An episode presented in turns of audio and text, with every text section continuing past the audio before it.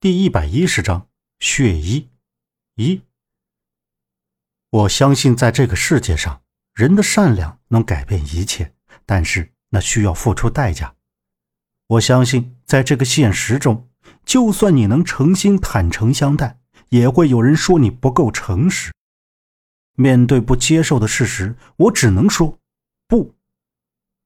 不知道巴特尔孟达对他们说了什么，李庆华的眼神中。带着几分不屑，而旁边的孟莎看了杨木半晌，最终走上前一步，说道：“杨木，希望你能如实的告诉我们，大强，也就是陈方安，他到底是什么人？”他，孟莎，你怎么突然这么问？你想他是什么人？难道现在我们不应该商量一下怎么去救人吗？”杨木说道。救人，那是你们的事儿。孟莎，我来说，现在你们要做的事儿，把地图交出来，不然别怪我不客气。”李庆华语气不善的说道。“你。”周震闻声从床上坐了起来。杨木神色一变，扫过李庆华那张冷漠的脸，再看向孟莎时，孟莎看了一眼李庆华，然后伸出右手。在半空中坠落一个圆形的吊坠，这个圆形吊坠上面刻着字。杨木拿在手里，看到正反面刻着“天”字和“祥”字，银色的吊坠闪烁着耀眼的光芒，吊坠的链子也是银色的，像是专门找人特定的那种。杨木注视着那个吊坠，闪闪发光的同时，又觉得这个吊坠他之前在哪里见到过同样的，好像是在矿区，在那个夜晚。他们被苏老板送到黑矿区的第一天看到的那个张小姐，她的脖子上也戴着一个。那天夜里太黑，看到的是灯光下闪过，就是这个样式的。周震看到这个吊坠，从床上下来，凝视着问道：“这个吊坠怎么有些眼熟？让我看一下。”周震想要去拿这个吊坠，不料却被孟莎收了回去。孟莎。你究竟想说什么？难道这个和陈方安有关？杨木看着孟莎说道：“这个是孟达与陈方安搏斗时从他脖子上扯下来的，而且孟达说他应该是在罗公子人来的时候趁乱逃走的。这上面刻着天祥，这个只有天祥门的人才能佩戴。你应该明白我要说的是什么。还有，我表姐说了，既然你们收了钱，就应该把交代的事情做好。”天祥门是干什么的？周震瞟着孟莎拿着吊坠的手，然后他又下意识的看了杨木一眼。正好杨木也看向周震，眼中露出一丝埋怨，像是在说：“都怪你见钱眼开，非要收下那笔钱，这下可好，纠缠不休了。”周震有些无奈的转过头去，去取桌子上的矿泉水。不能光凭这个。就断定陈方安是什么天香门的人，华仔，你要的地图确实不在我们手上。如果你们不帮忙救人，那我们就自己去想办法。周震，我们走。杨木看着李庆华和孟莎二人，严肃的说道。周震放下手里的矿泉水瓶子，取了床上的外套，准备跟在杨木身后离开。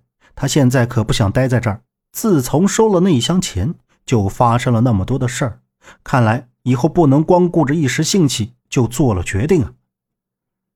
岂料李庆华将胳膊一伸，挡住了他们的去路。孟莎侧过身来，这一刻，他的脸上显露出了冷漠。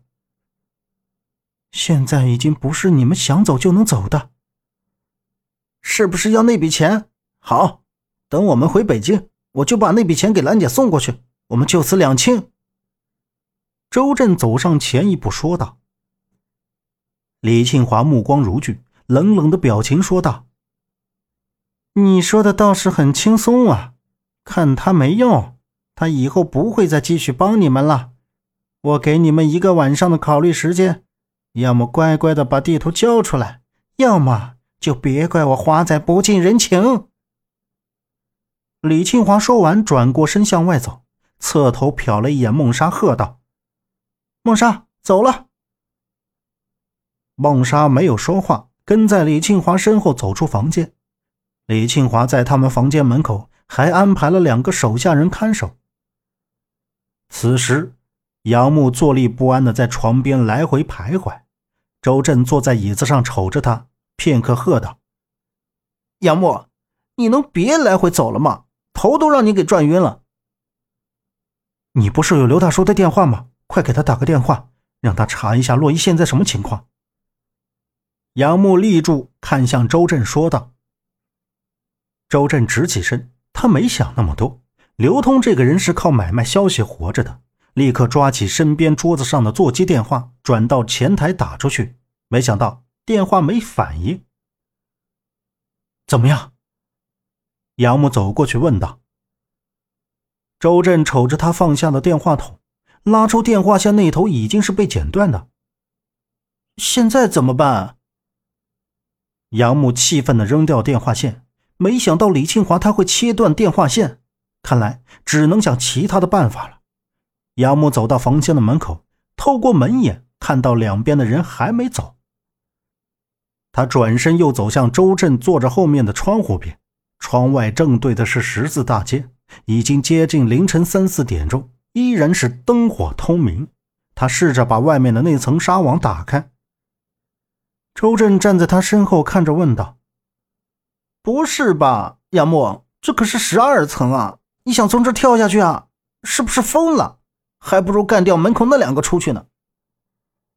杨木瞪了他一眼，边找适用的工具边喝道：“你觉得干掉门口那两个，我们还能出得去吗？快帮忙，你把这两个连在一起。”周震将屋里仅有的两个床单和窗帘系在一起，递给了杨木。二人顺着窗户旁边的下水管道往下爬着，当踩到地面时，从黑暗处跑上来一个人，一把抓住了杨木的肩膀。杨木被吓了一跳，转过身一看，竟是刘通。刘通指着远处停在马路上的破桑塔纳说道：“我在这儿等你们两个半天了，走上车说。”周震紧跟着跑到跟前，看到刘通，指着他大喊。刘大叔，你来的正好！我们正要去找你。路上，杨木与刘通说了夏洛伊被绑走的事儿，但是没有说什么地图宝藏。刘通说可以帮他们打探消息，但是有一个条件，那就是让杨木把白玉盏的秘密打开。本集播讲完毕，感谢您的收听。